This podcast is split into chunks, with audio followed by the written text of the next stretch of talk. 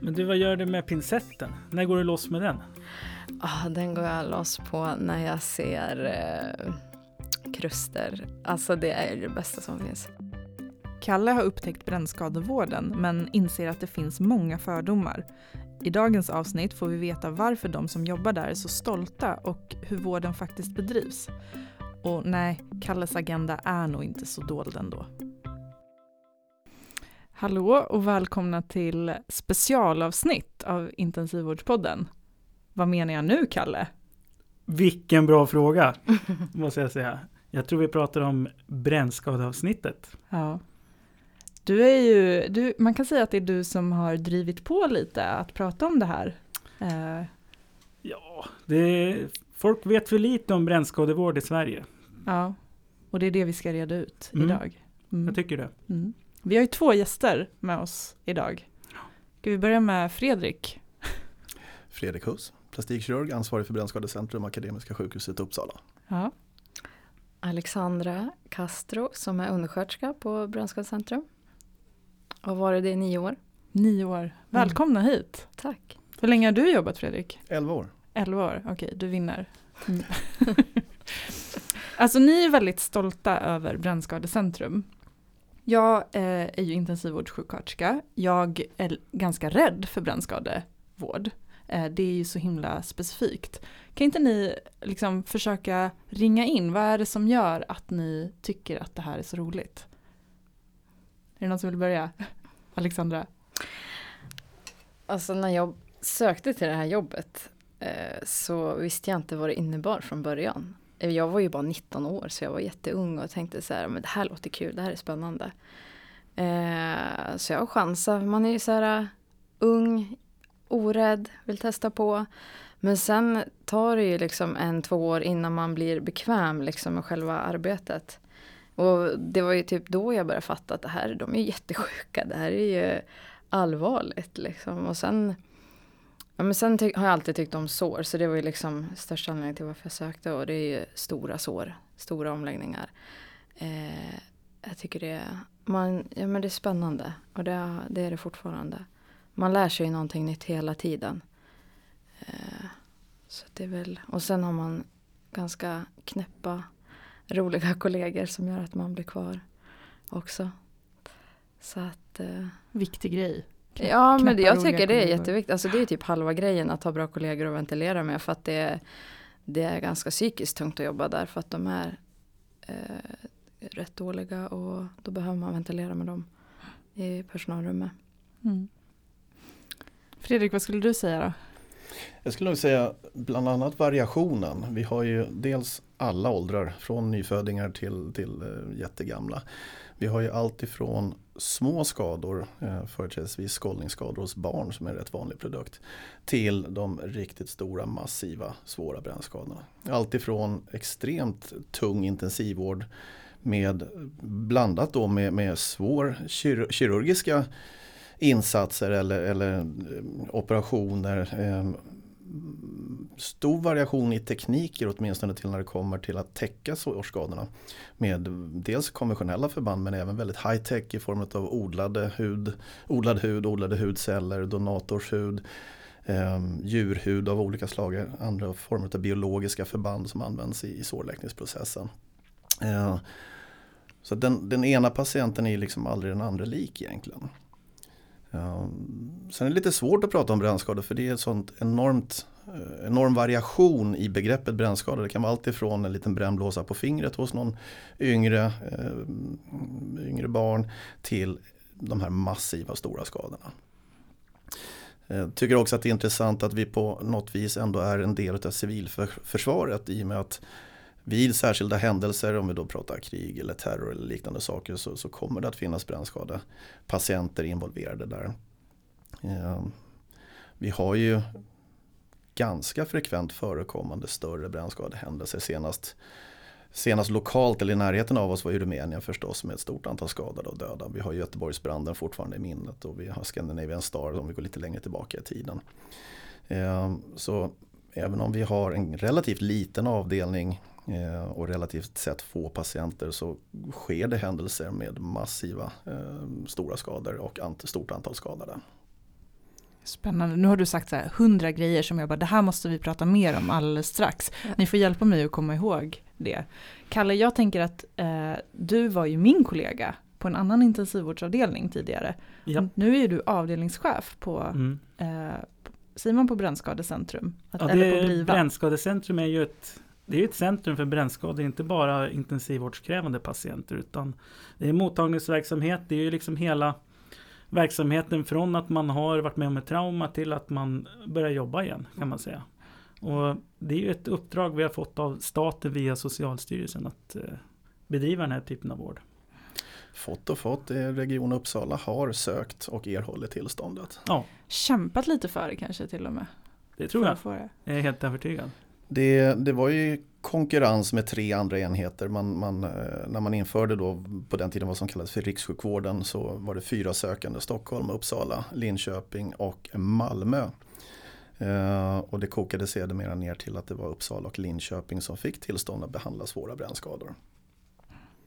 Rikssjukvården har ju sedan övergått i nationell högspecialiserad vårdbegreppet som egentligen är samma andas barn, bara lite andra form, annat formalia kring det hela. Men det är en ganska stor produkt NOV. Eh, det är flertalet patientgrupper och diagnosgrupper som kommer att komma. Eh, sjukhus får allt fler NOV-uppdrag. Eh, så även akademiska.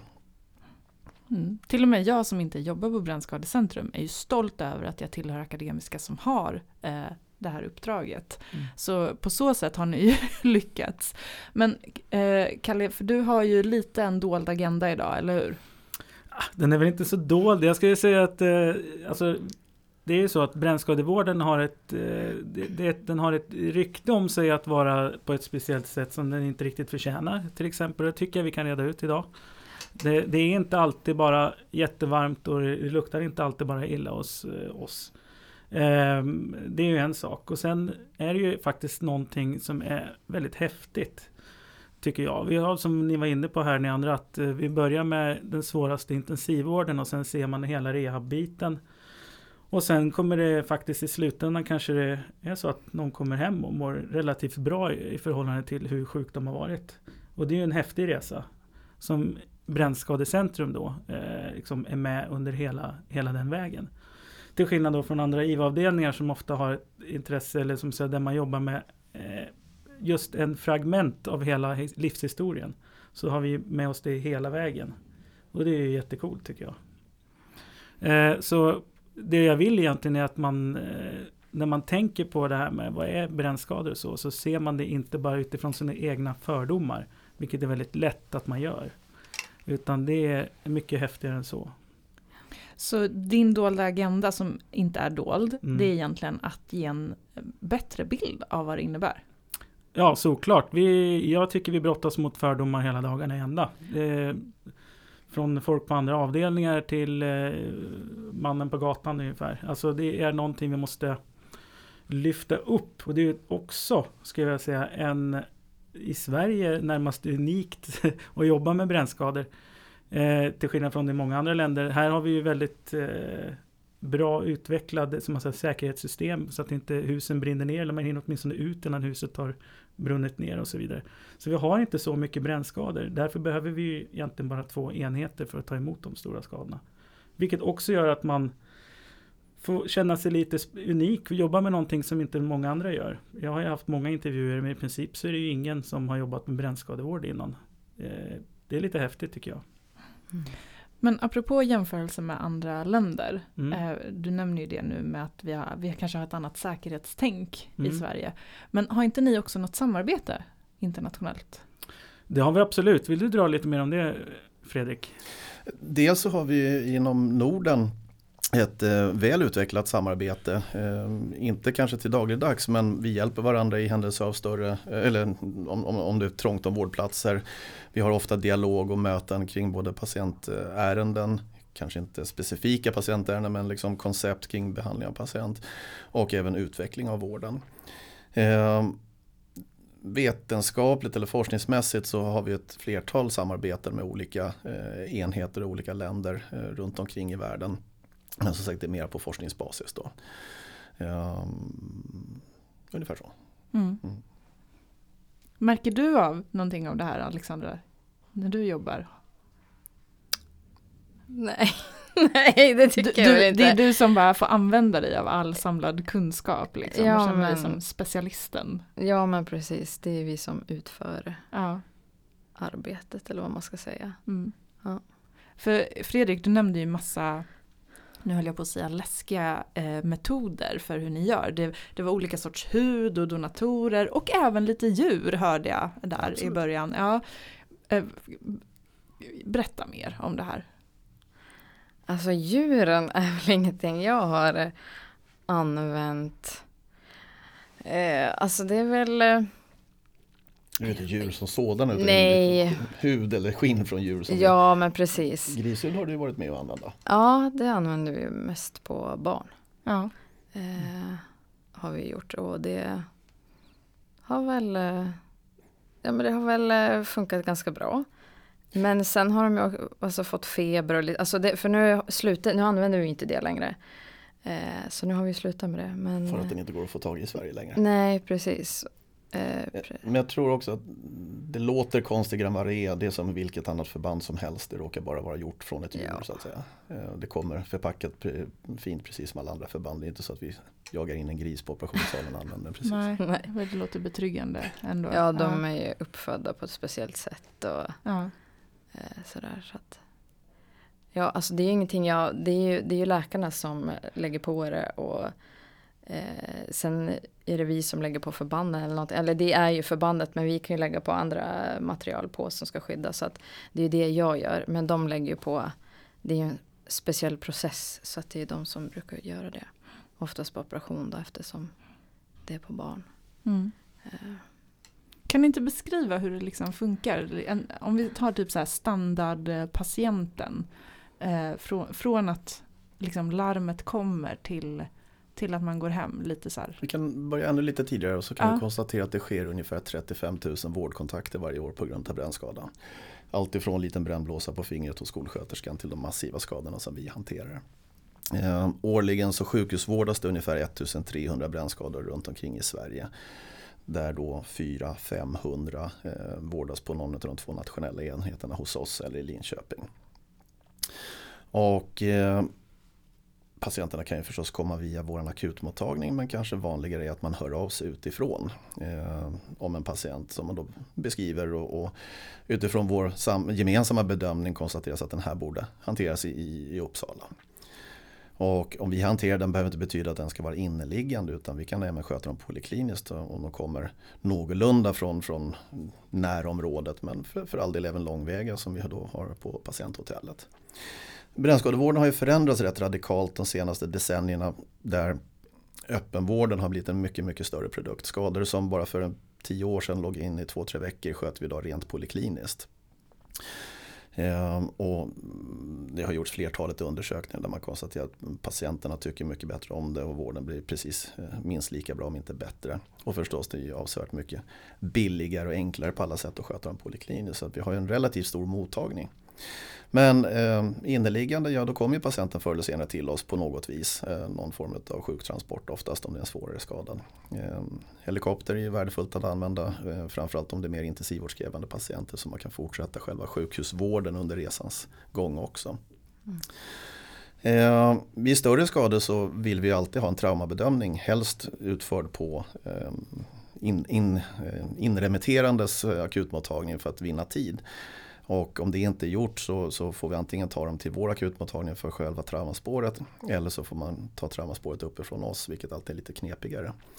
Eh, Men de ska frias traumamässigt så som alla andra traumapatienter för det är extremt sällan som det bara är en brännskada inom, inom citat. Eh, Därefter sker en, en ja, förstås uppkoppling, eh, se till att patienten är stabil och mår bra. Eh, varefter vi får packa upp och se vad är det för typ av skada vi har. Eh, Packa upp, vad menar Ja, du? de är ju oftast bandagerade på ett eller annat sätt. Eh, Vi kräver ju alltid bilder innan patienter kommer till oss just för att det är så extremt svårt att med ord beskriva hur skadorna ser ut och, och så. Så att bilder gör att vi kan värdera mycket lättare och bättre eh, vad patienten kräver för vård. Så vi packar upp förbanden och ser vad vi fick. Brand, rök, sotigt, eländigt. Oftast, så blir, eller oftast alltid blir patienten avtvättad i samband med det här. Eh, man tar bort soten, man tar bort eh, hud som blåser som, inte, som är trasig eller som blåser ska bort så man liksom kan bedöma själva såren. Och sen då utifrån eh, de faktiska skadorna så får man ju värdera vad för typ av behandling som, som vi går vidare med. Vart packar ni upp någonstans? Är det på, på avdelningen eller? Om det är lite svårare skadade patienter, framförallt med intensivvårdsbehov, så sker det uppe på plan 9 på brännskadeintensivvårdsdelen av det hela eh, i någon av salarna där. Men vi tar ju även in på plastikens vårdavdelning för de som inte kräver då, eh, någon högre vårdnivå. Då, då sker det där. Eh, brännskador är ju inte sällan väldigt smärtsamma. Eh, så i många fall så behövs ju någon form av sedering eller smärtlindring. Så det kan också göra att vi kanske får göra det på operation eller på någon annan sal där vi har sederingsmöjligheter. Men, eh, man kan väl i det här nämna Brännskadecentrum brukar vi betrakta som en virtuell enhet. Eh, vi sköter brännskadorna på Uppsala och i den här delen av världen. Och var det sker, det varierar beroende på vad som är lämpligast för patienten och för all del även för verksamheten. Eh, vi kan ju ha patienter som ligger var som helst på sjukhuset och vi går dit och sköter omläggningar av vården och så. Eller patienten kommer till oss beroende på vad som är lämpligast eh, utifrån just den specifika patienten. Men då är du också med och, och, och packar upp? Och ja, alltså vi tar emot och så kopplar vi upp patienten. Ser till liksom så att den får luft och ja men ABCD, börjar med det. Och sen när allt är stabilt eh, så börjar vi ja, men ta bort förbanden och vi tvättar. Och, eh, sen kommer läkarna in och, eller de är ju oftast före alla, de är ju först på plats och de är så ivriga. Eh, för de vill ju bedöma. Eh, och sen talar de om vad vi ska lägga på. Eh, så då lägger vi på förbanden som de vill ha. Vad gör sjuksköterskan då, då Kalle? Ja, när det är intag så handlar det väldigt mycket om eh, andningscirkulation och så. Att man, eh, det finns ju speciella regimer för vätskebehandling till exempel. Som man inte ser på vanliga intensivvårdspatienter till exempel. Eh, man måste ha koll på att inflödet och utflödet ur patienten stämmer överens med det man har kommit överens om. Man måste se till att patienten får luft. Ibland antingen via respirator eller att de får någon form av högflödesbehandling eller bara syrgas eh, på annat sätt eller ingen syrgas alls om de inte behöver det. Men att vi skapar ett grepp över vad det är som är fel med patientens cirkulation till exempel och andning. Eh, det finns en tusen andra saker man också har koll på. Det är ju buktryck och så vidare. Och, eh, ja, det är rätt mycket att sätta sig in i på en kort stund när patienten väl kommer. Mm. Det är en grannlaga uppgift för en erfaren IVA-sjuksköterska att hålla koll på. Så det är ganska häftigt faktiskt, men också utmanande. Mm. Mm. Om, om, om, vi ser på de svårare skadade patienterna så Brännskadan som sådan skapar en massiv inflammation i kroppen. Alla blodkärl börjar läcka som såll. Vatten bara rinner ut från, från blodbanan ut i, i, i vävnaden. Och det blir inte bättre av att en av hörnstenarna i, i brännskadebehandlingen är att tillföra enorma mängder vätska.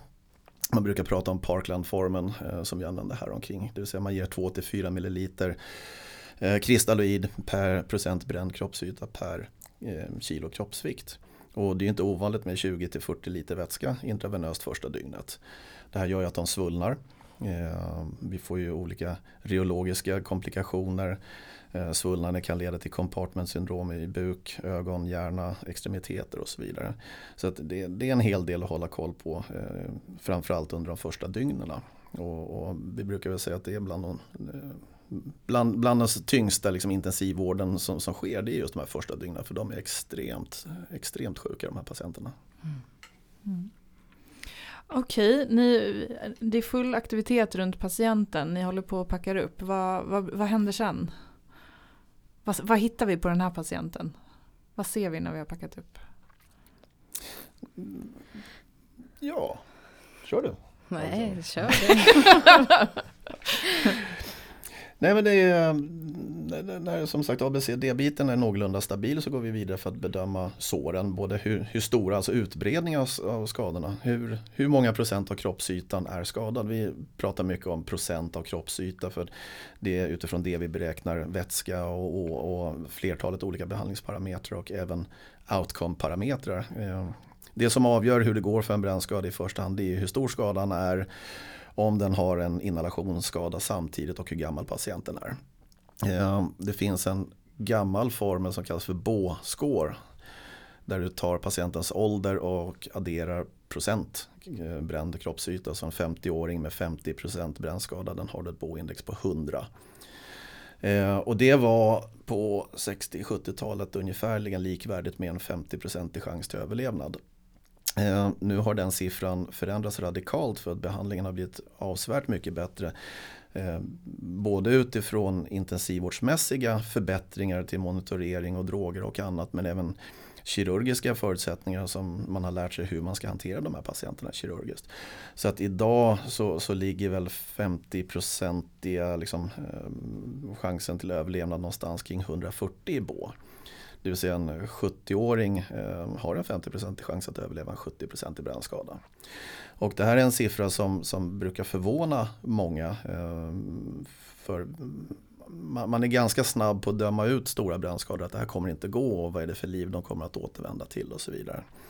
Eh, men det finns väldigt tydliga data på eh, att man idag ska klara mycket stora skador. Och att frågan egentligen inte är om de ska överleva eller inte utan vilket liv de överlever till. Det vill säga vilken nivå kan man återrehabilitera dem till. Men det låter ju som att ni ganska snabbt då försöker göra någon slags prognos. Men, men påverkar det vad du som läkare tar för beslut också? Det kan göra det. Jag menar, ta en riktig gammal gubbe på 90 någonting som kommer in med 70-80% brännskador. Han har inte så stor chans att överleva. Mm. Eh, det är dock ytterst sällan som vi lägger ner vapnen eh, tidigt i förloppet utan vi brukar ändå vilja låta det gå tills åtminstone dagen efter eller något dygn. Eh, det är inte lätt att bedöma skadeutbredningen. Man kan mycket väl göra misstag i, i hur stor skadan är. Eh, och med lite mera tid så, så, får man en mera exakt eller eh, reell siffra på hur stor skadan är. Ehm, jag menar, stora områden kan vara rådnade eh, bara utifrån värmeexponeringen men egentligen inte är några brännskador. Det klingar ju då av efter några timmar och då kanske skadan inte var 70% utan snarare 40 eller någonting sådant. Och då, eh, i alla fall matematiskt, har ju överlevnadschansen ökat markant. Ehm, vi vet också att man har väldigt svårt att göra adekvata bedömningar av storleken av skadan eh, där ute, alltså de som skickar in till oss. Så att vi gör i princip aldrig några avslut eh, förrän vi har sett patienten och kunnat göra en adekvat bedömning av den. Men hur som helst, vanligtvis så, så eh, i princip eh, så låter vi det gå åtminstone tills imorgon för att se vartåt barkar det så att säga. Ja, och har vi då inte eh, tydliga tecken på att det här inte kommer gå, ja då kör vi på ett tag till. Dock inte så att vi driver in absurdum utan eh, vi, vi, försöker skapa en, en, en komplett och, och, och, gedigen bedömning av att det här kommer att gå eller kommer inte att gå. så att säga. Ja, etiska Oh ja, oh ja. och det, det, är ofta förekommande etiska diskussioner kring eh, hur man ska gå vidare, om man ska gå vidare och eventuella begränsningar i behandling och så vidare. Mm. Nu vill jag påstå att brännskadeintensivvårdspatienter eh, kan man inte dra några likhetstecken mellan andra intensivvårdspatienter. De här beter sig i mångt och mycket väldigt annorlunda. Uh, nu är det säkert flertalet intensivistiskt skolade personer som opponerar sig lite grann mot det men, men eh, det, det, är en helt annan patientgrupp det här så man kan inte använda de vanliga modellerna, vanliga tänket när det kommer just till uh, begränsning av behandling och liknande. Mm, spännande, men det låter som att det är en pågående diskussion i varje fall. Man drar inga snabba slutsatser. Nej, eh, det, det, är det verkligen inte. Sen det som kanske komplicerar situationen lite grann det är att eh, majoriteten av de svåra skadade patienterna tillhör ju de utsatta grupperna såsom i narkomaner, alkoholister, psyk, eh, åldringar och så vidare.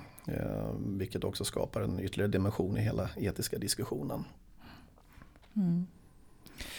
Alexandra, har du blivit förvånad någon gång? Alltså, för jag som intensivvårdssjuksköterska har ju speciellt när jag inte hade lika mycket erfarenhet som jag har idag tänkt att det här kommer aldrig gå. Vad gör vi egentligen? Har du varit med om det? Ja. Många gånger har vi funderat. Eh, alltså, är det värt att vi fortsätter hålla på? Eh, och då har det ju visat sig att, alltså ibland har det liksom vänt. Alltså det är det som är roligt med brännskador. för att det kan också, när det väl vänder så kan, går det fort. Men det är också så att man tar ett steg framåt och två tillbaka. Det är lite så hela tiden med läkning och så får man massa infektioner så att det liksom det går ju sällan så här fort framåt då. Men det är många gånger man har tänkt så här, men vad håller vi på med? Är det, vad hade den för liv innan? Vad kommer den få efter det här? Eh, ibland har det ju gått hur bra som helst och de har vänt och får en, eh, alltså får en annan syn på livet än innan. Eh, men ibland går det ju inte hela vägen och då får man ju avsluta behandlingen och då tänker man gud vad skönt för den här personen. Får en vila. Eh, så att eh, jo då, det har, man, det har hänt att man har blivit lite, ja men, inte ifrågasatt men man har funderat i alla fall. Mm. Mm, vad håller vi på med? Mm. Men på, åt båda hållen då har du blivit överraskad? Ja, alltså för det är kul att bli överraskad och säga men gud det här, var ju, det här var inte alls som vi trodde. Det här gick ju hur bra som helst. Mm. För det, ja, men det har ju hänt gånger när det har kommit 80% eller 90% och så tänker man det här kommer inte gå. Hur motiverar du dig själv då att göra, göra allt du kan i din roll? Ja men alltså man vill ju den här människan väl. Så man vill ju självklart att den ska kunna överleva. Så då gör man ju sitt yttersta för att den ska överleva. Mm. Eh, och sen är vi ju så många som vi är ju väldigt bra team som jobbar ihop och eh, eh, hjälps åt. Så att alla gör ju sitt. Mm. Och det märks verkligen. Mm. En, en detalj där jämfört med annan intensivvård så har ju vi extremt långa vårdtider. Extremt långa vårdtider. Vad är det då? Tre Eh, år? Tre ja, månader? Snudd på höll jag på att säga, men, men det är inte ovanligt med tre, fyra, fem, sex månader. Eh, vi har under tidens lopp eh, haft ett antal eh, som har legat längre än ett år. Ja.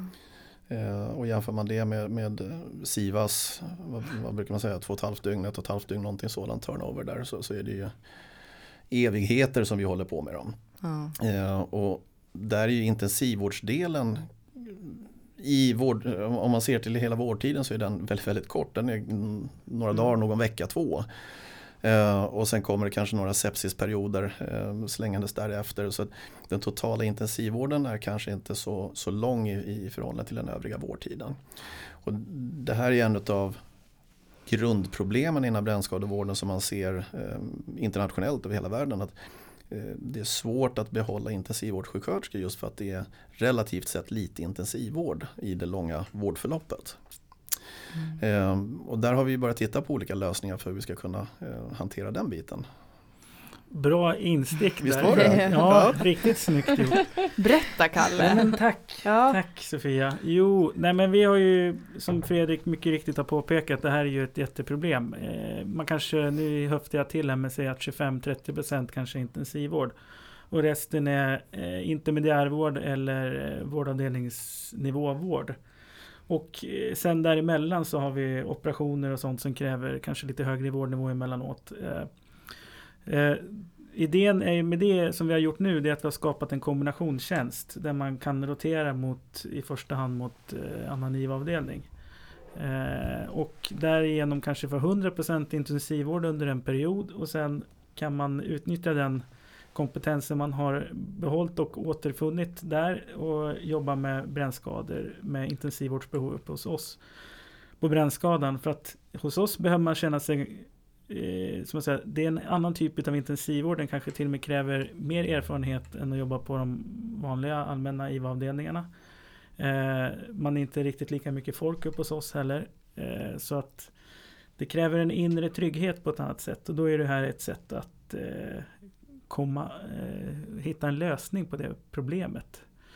Plus att det blir ju den bästa av två världar skulle jag säga. Alltså brännskadevård som jag försöker skryta om här nu. Det är liksom ett unikt tillfälle för att jobba med någonting som är väldigt häftigt och de är extremt sjuka i sin eh, sjukdom när de är sjuka Mm. på riktigt.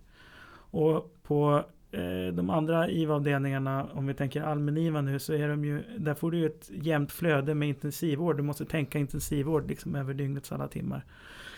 Och det är det jag tror man har saknat lite granna. Eh, känna den här tryggheten och det kan man ju få nu genom ett sånt här projekt. Mm, vad spännande. Ja. Varför har vi inte gjort det här tidigare, tänker man ju spontant. Men Ja. det behöver vi inte eh, grotta ner oss Nej, i. det behöver inte grotta ner sig, men jag kan ju tycka att överhuvudtaget så behövs det mera utbyten på sådana här, inte kanske bara inom intensivvården, men att man behöver liksom göra lite mera utbyten generellt Ja, men också och flöden. jag som, jag som är anställd på centralintensiven, det Mm. händer ju att jag får ta brännskadepatienter när ni har fullt. Och för att jag ska känna mig trygg med det så kanske det också Mm. värdefullt med utbyten. Istället för att jag står där och tänker oj oj läskigt jag kan ingenting. Mm. Det, det var något med pulsar mellan fingrarna och vad är de där fem liters påsarna med ringer? Mm. Och så ringer man och säger hjälp och så är det alltid någon snäll De där kommer och fem hjälper liters påsarna med ringer är tyvärr slut. Nej! Ja.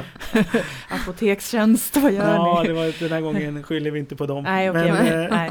de bara försvann Ja, Okej, annan. Då har vi ett arbetsmiljöproblem istället. Vi får lösa det på Precis. något sätt. Ja. Vi, men det, det, är- det är kanske också en rolig del med brännskadevården att det är lite innovationer på G. Eh, Mm. Ni, har ju, ni har ju nämnt olika sorters behandlingar men det kan ju ske på andra sätt också. Mm.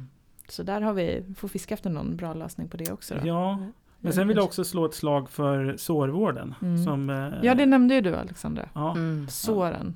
Eh, Det är ju liksom, här jobbar man med sårvård i världsklass. Eh, Vi har liksom, vad vore våran sårvård utan undersköterskorna hos oss? Det kan man undra. Mm. Mm. Eh, Där stannar ju liksom hela vården om inte vi får med oss undersköterskorna och deras kompetens. För det är ju, eh, det är liksom ett hantverk, sårvård. På ett helt annat sätt än eh, vad mycket andra saker är. Men så är det någonting jag har lärt mig sedan jag började på Brännskadecentrum är just hur effektivt och noggrant och bra det blir när man har jobbat ett tag med sårvården. Eh, och det tror jag vi kan lära ut andra. Mm. Där finns ett annat utbyte. Så egentligen så skulle vi vilja- säga då att de som är intresserade av sår men känner att nej jag vill växla upp lite. Mm. Jag, är, jag är redo för nästa nivå. Då, då ska man höra av sig. Såklart, kom och hospitera. Ja. Och även de som kanske bara har intresse av sårvård att komma upp och hälsa på och se vad vi gör. För det, sårvården är ju tyvärr vill jag påstå ganska eftersatt i, inom svensk sjukvård. Eh, Det finns ganska lit, låg kompetens kring hur man hanterar vård. Bara sånt enkelt begrepp som att det är bara rena sår som läker. Det vill säga man måste ha sårtoalett, man måste göra rent såren och byta förband med, med rätt regelbundenhet och så. Är, är detaljer som, som tyvärr ofta saknas eh, ute i sjukvården. Mm. Jag, såg ett, jag såg ett Insta-klipp med eh, en sårsjuksköterska som drog de tre grundreglerna. Och när jag såg det så kände jag att jag vet alldeles för lite Mm. om sårvård. Mm. Eh, och då är jag ändå eh, ja, vad är jag, 11-årig sjuksköterska vid det här laget. Mm. Och det, det blev nästan lite så här skam i det. Eh, jag har en grej att allting som jag tycker verkar lite läskigt och svårt det eh, tar jag tag i och, och hoppar in i. Så då kanske man ska höra av sig för att hospitera om man tänker att sår det är en, en blind fläck i min kompetens. Eh, Mm. ja, det är lika bra att ta tag i det. Ja, svag punkt, stort Ja. intresse, alla är välkomna. Nej men det är verkligen så. Jag tror att många vet, fattade inte att de var intresserade av sår eh, innan Nej. de kom och började jobba med det. Mm. Eh, Det är en utmaning och det är häftigt när man såren läker och det går rätt fort ändå med Mm. sårläkningen när det väl är rent och fint och cirkulationen är okej. Mm. Mm. Vi har ju lämnat våran patient lite grann. Vi har ju packat upp, eh, vi har pratat lite om att den är stabiliserad, vi har pratat lite om att det är speciellt med intensivvården. Men, men berätta hur, för, för jag har hört talas om omläggningar måndagar och onsdagar. Va, vad är det? Det är ett gammalt begrepp. Ja, du ser, det är precis därför vi är här, fördomarna. Ja, sår ska läggas om när sår behöver Ja, läggas om, inte när precis. verksamheten tycker att den ska läggas om. Eh, och, och det här är ett återkommande tema eh, där så- sårvården sker när det, när det passar verksamheten. Eh, vår patient har ju nu blivit bedömd och blivit omlagd med något lämpligt förbandsmaterial utifrån hur den såg ut. Intensivvården rullar ju på i bakgrunden för den svänger ju förstås och de blir bättre och de blir sämre allt vad det nu är för något som sker där. Eh, är det nu en djupare skada så, så måste vi dit och operera den här patienten. Eh, Den brända vävnaden fyller ingen funktion, den är stendöd, bara en källa till infektion och toxiner och annat elände. Så, så snart möjligt är, dock inte nödvändigtvis nattetid, jourtid, men, men snart, vi brukar säga inom de första 24-48 timmarna så ska man ändå påbörja operationer av de här patienterna och det handlar om att ta bort den döda vävnaden. Och det här är ingen direkt delikat kirurgi som, som sker utan det, det handlar om att få bort den döda vävnaden. Det är skillnad på plastikkirurger och plastikkirurger Absolut. kan man väl konstatera här, Absolut. inser jag precis. Ehm, så här långt i opererandet är det i alla fall. Uh, det, det, jag ska inte säga grov kirurgi men den ser grov ut och syftet är att avlägsna nekroser och dött material. Uh, samtidigt så vill man ju behålla så mycket levande vävnad som möjligt och det här är ett stort problem för flertalet undersökningar som visar när man skär bort den brända vävnaden så följer ungefär 30 eh, procent, av det man skär bort är viabel vävnad. Eh, för man kan inte bättre eh, med kniv idag. Hur som, den måste opereras. Vi går från ett problem med, med bränd död vävnad till ett nytt fint problem där vi har ett fräscht läkande sår. som vi på sikt måste täcka och på sikt menar jag egentligen så snart som möjligt. för så länge såren är öppna så, så har vi infektionsrisken och det är den största risken för brännskadepatienterna. De kan inte upprätthålla sin värme och vätskereglering så vi måste ha varmt och fuktigt på salarna. Eh, stora sår, en hel del nekroser för det går inte alltid att få alla sår helt rena överallt. Så att det är perfekta inkubatorer för infektioner. Och de kommer ju som ett brev på posten. Eh, och ganska strax därefter så kommer sepsisen. Och eh, här kommer vi till att vi måste hålla såren rena, vi måste sköta sårvården, vi måste försöka stänga såren så fort som möjligt. Så eh, sannolikt så tar väl den här patienten till operation imorgon eller övermorgon eh, beroende på såren och, och, och eh, and, andra faktorer så att säga. Eh, och då blir det en automatisk såromläggning i det hela i och med att man opererar. Men därefter så kommer ju inte sällan perioder, eh, längre eller kortare sådana, där man måste då sköta såren bara genom omläggningar. Och det sker då vanligtvis ungefärligen tre gånger i veckan, måndag, onsdag, fredag. Eh, även om vi taktiskt försöker få bort det från måndag, onsdag, fredag för vi kan ju inte göra ingenting på tisdag och torsdag och allting på de dagarna. Så att såren styr när såren behöver läggas om. Mm. Eh, och det kan vara mindre omläggningar, det kan vara stora tunga omläggningar i full narkos och så vidare. Och där har ju sköterskor och undersköterskor en jättestor roll, framförallt uskorna. Mm. Berätta, vad gör du för något Alexandra? Vad gör jag? Ja, alltså vi har ju Vi lägger upp höggradigt rent. Så vi spritar ju ett bord vi lägger upp våra eh, ja, men vår sterila sax. Sen har vi ett omläggningskit som jag kallar det med eh, en böjd sax, en rak sax och pincett och någon peang som vi, kan vara bra att använda liksom om man måste klippa bort någon eh, torkad hudbit som inte behöver vara kvar eller något som är geggigt och så, så kan vi klippa bort det med. Så att, eh, det är jag. Och sen eh, så ibland så plockar man ju upp förbanden beroende på om man vet att amen, han lagde som igår, jag kan använda samma material. Det är oftast Gelanetatort som vi brukar säga, men det gillar ju inte den här hussen här bredvid. Eh, jag gillar ändå att ni kan ha lite olika ingångar här. Det verkar som att det förekommer diskussioner om det också. Ja, absolut. Ja, han vill ju prova här har vi ju killen som liksom vill prova allt och vill testa, vilket jag tycker är bra. För det kan vara saker som funkar jättebra. Sen har vi vissa läkare som vill köra med det här Yellow Net och Torch som vi är lite fast vid. Men nu är det ju inte någon randomiserad testning som pågår. Nej, men du är ju väldigt för att testa nya saker. Mm, jag skulle vilja mera påstå att det är tillbaka till det här med sårvårdskunskapen. Att eh, det är inte ett förbandsmaterial är ju inte funktionellt för alla sår. Nej. Utan det därför måste såren alltid bedömas för Precis. sig vid varje tillfälle. Och Yellownet och Tort är en gammal eh, arbetshäst som, ja. som liksom aldrig är fel. Sen finns det i princip alltid någonting som kan vara bättre i just den här patientens fall ja. i den här omläggningen. Absolut. Och, och, då har vi ju kollegor som tycker det är enklare att bara slänga på Yellownet och Tort förstås. Men, men, andra som kanske är mer ambitiösa tycker att vi ändå ska testa det här förbandet istället. Det är nog bättre för såret. Ja, så ibland, det beror lite på hur jag vill lägga För det, det, det är nästan varit omöjligt att bara liksom ta fram materialen. För det det är nästan ingen idé utan det är bättre att ringa in så får läkarna komma in och bedöma vad de tycker behövs. Eh, sen om man har varit med ett tag så kanske man själv liksom kan se att ja, men det här vätskar mycket, ja, men då kanske vi ska ha något förband som kan dra åt sig vätskan.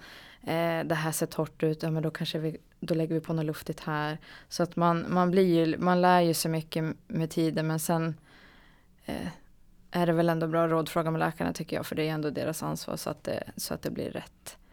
Eh, så när jag har dukat upp, gjort det klart, klippt bort och tvättat rent. vi fotar ju. Eh, så kommer läkarna in och sen säger de vad de vill ha och sen lägger vi på allt för material som ska vara. Så att det blir, alltså man får som undersköterska får man ju vara lite, man får vara påhittig. Eh, och se vad som funkar, liksom, hur får vi det att sitta bra. Och att det sitter, alltså det måste ju sitta kvar, de ska träna, alltså eh, vad heter det, sjukgymnastik. Så att det liksom, det måste ju kunna sitta kvar, så det måste vi tänka på. Man får inte säga så här, nu får ni inte röra patienten för då faller mina förband Ja, bort. nej. Då har man gjort fel. Ja, Ja. då har man gjort fel. Men du, vad gör du med pincetten? När går du loss med den? Ah, den går jag loss på när jag ser eh, kruster. Alltså det är ju det bästa som finns. Jag gillar att du bara, du Ja, börjar vifta alltså- med fingrarna. Man ser att det här, jag, har ju- jag har jobbat på kirurgen, så att så här, lösa fekalom med olika sorts lavemang, älskar det. Tömma abscesser, då blir jag också sådär, men det här är din grej, krustor. Ja så. men alltså det finns ju, jag såg en patient idag som hade det på halsen och jag stod där och liksom fick bita ihop. Det gör ju ont men jag är ju den som är lite så här, jag testar ju, går det och pillar bort. Alltså oftast är det en omläggning så sover de ju. Så att då känner de ju inte det. Men när de, vi kan ju även liksom, man kan ju testa och pilla lite även om de är vakna och se om det funkar eller inte. Eh, och jag är gärna på det De med här pincetter. pillfingrarna eh, som, som Alexandra gav uttryck för är extremt viktigt i sårvården för att det handlar ju om att göra rent såren och det, det är det Mm. de gör med pincett. va? Pilla bort dött, eh, krustor, skorpor, eh, klägg, annat Mm. för att hålla såren rena. Och det är lite som att äta chips, liksom. bara en till. Ja men det går liksom inte att sluta.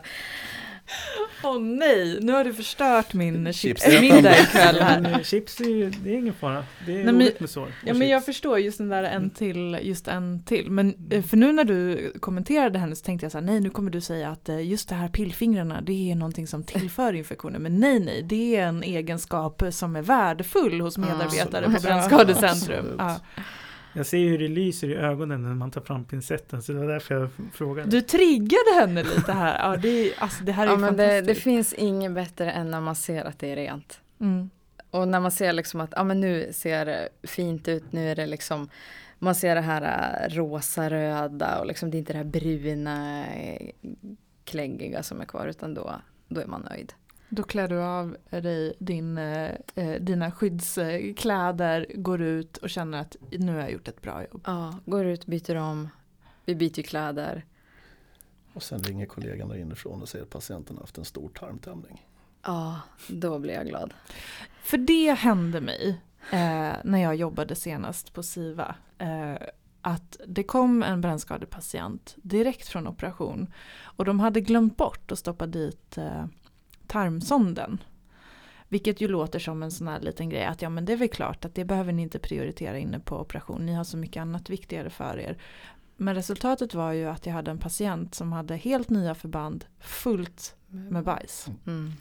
Och eftersom jag inte kan så mycket om det här så kände jag att "Ah, nu har jag, det här är mitt fel, jag har förstört, nu är det en sepsis som kommer här. Och det är inte som att jag ställer mig då och försöker tvätta rent det där.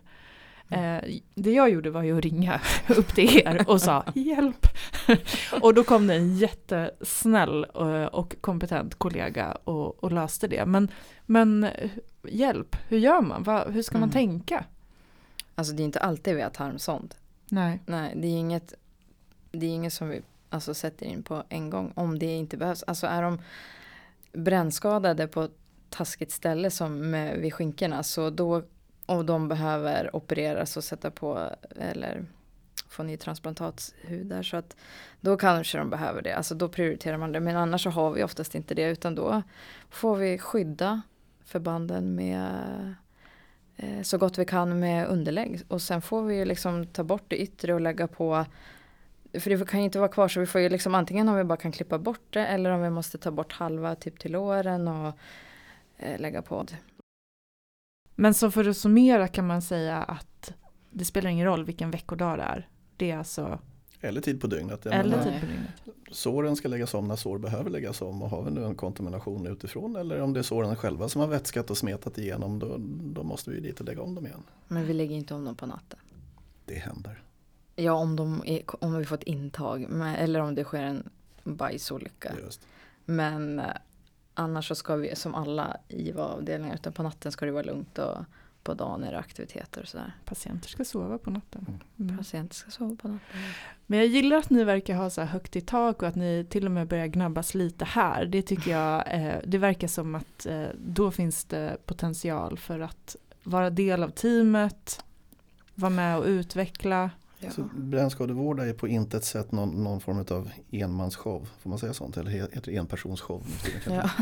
Eh, det, det, är ett, det är ett teamwork, alla behövs. Eh, Från städ, jag menar vi, vi har egenutbildade städpersonal som bara städar hos oss. eh, För det är så viktigt av hygieniska skäl. Så att alla i teamet, högt som lågt om man nu får säga så, eh, har en väsentlig faktor att fylla, har en väsentlig del i det hela och är viktiga. Avdelningen skulle kunna rulla månader utan att en doktor satt sin fot där. Eh, Man skulle haverera på en eftermiddag om inte uskarna var där. Men vi kan inte operera men eh, jag kan ju prova. Du och jag står och opererar. Ja, det blir Det skitbra. kan inte vara så svårt. Nej. Ja, alla behövs, summa summarum. Skulle du vilja tillägga någonting Kalle innan vi börjar? Ja, egentligen inte mycket mer än att säga att det är en fascinerande verksamhet som eh, jag tycker att man borde tänka lite mer på när man pratar om intensivvård. Och eh, inte bara, utan man kan testa på andra saker också. Men det är en häftig form av intensivvård som inte är eh, som så allmän intensivvård lik. Framförallt inte första dygnet eller två. Du skulle kunna knyta åt det till det du sa att det var lite oförtjänt dåligt rykte brännskadevården Mm. och det har ju skett utveckling. Menar, för en 10-15 år sedan så ägnade man sig inte sällan åt sådana här heroiska 17 timmars operationer, allting skulle bort vid samma tillfälle och så. Och det skapade förstås extremt svåra arbetsmiljösituationer för, för både patient och personal. Eh, idag gör vi inte så länge, det är in på operation tre timmar, avslut, kom tillbaka imorgon. Går vi ännu längre tillbaka i tiden så brännskadevården på 70 80-talet då la man in folk. Eh, skötte dem öppet, det vill säga de låg utanför band, eh, kanske med någon värmefläkt som höll dem lite varma. Och där fick de ligga ett par tre veckor eh, under det att såren i princip började ruttna och lossna från underlaget själv. Och det var ju förstås en enorm stank och, och smärtproblematik i det hela. Eh, som man helt har gått bort ifrån i och med att man har börjat med tidiga excisioner. De ska opereras tidigt. Eh, så att utvecklingen har ju gått åt rätt håll om man uttrycker det så.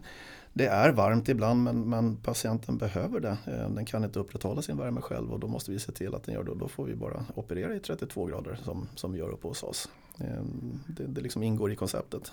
Mm. Och illa luktar det ju nästan överallt i sjukvården. Ja. Så det är som det. Ja, alltså så illa. Jag Byter man förbanden, alltså.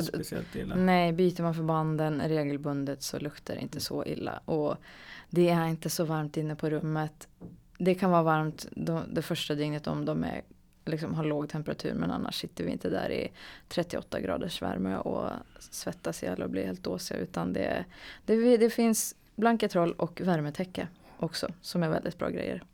Men det är hos er man ska jobba natt alltså, för där mellan tre och fyra på natten, det är man då man blir eh, kall in i märgen. Men då Ah. kan man komma till Brännskadecentrum och jobba natt istället. Ja, kan Ja. man. Hörni, tusen tack för att ni har eh, upplyst mig lite mer om hur det faktiskt är på Brännskadecentrum. Tack. Tack själv. I det här avsnittet av Intensivvårdspodden har vi träffat Alexandra Castro och Fredrik Huss. Vi som har den här podden heter Sofia Lindström och Kalle Storhök. Ljudtekniker är Ronny Lom. Du som vill veta mer om Brännskadecentrum, hör av dig till Kalle. Och vill du veta mer eller komma i kontakt med oss som har den här podden så hittar du mer information på intensivvårdspodden.se. Tack för att du har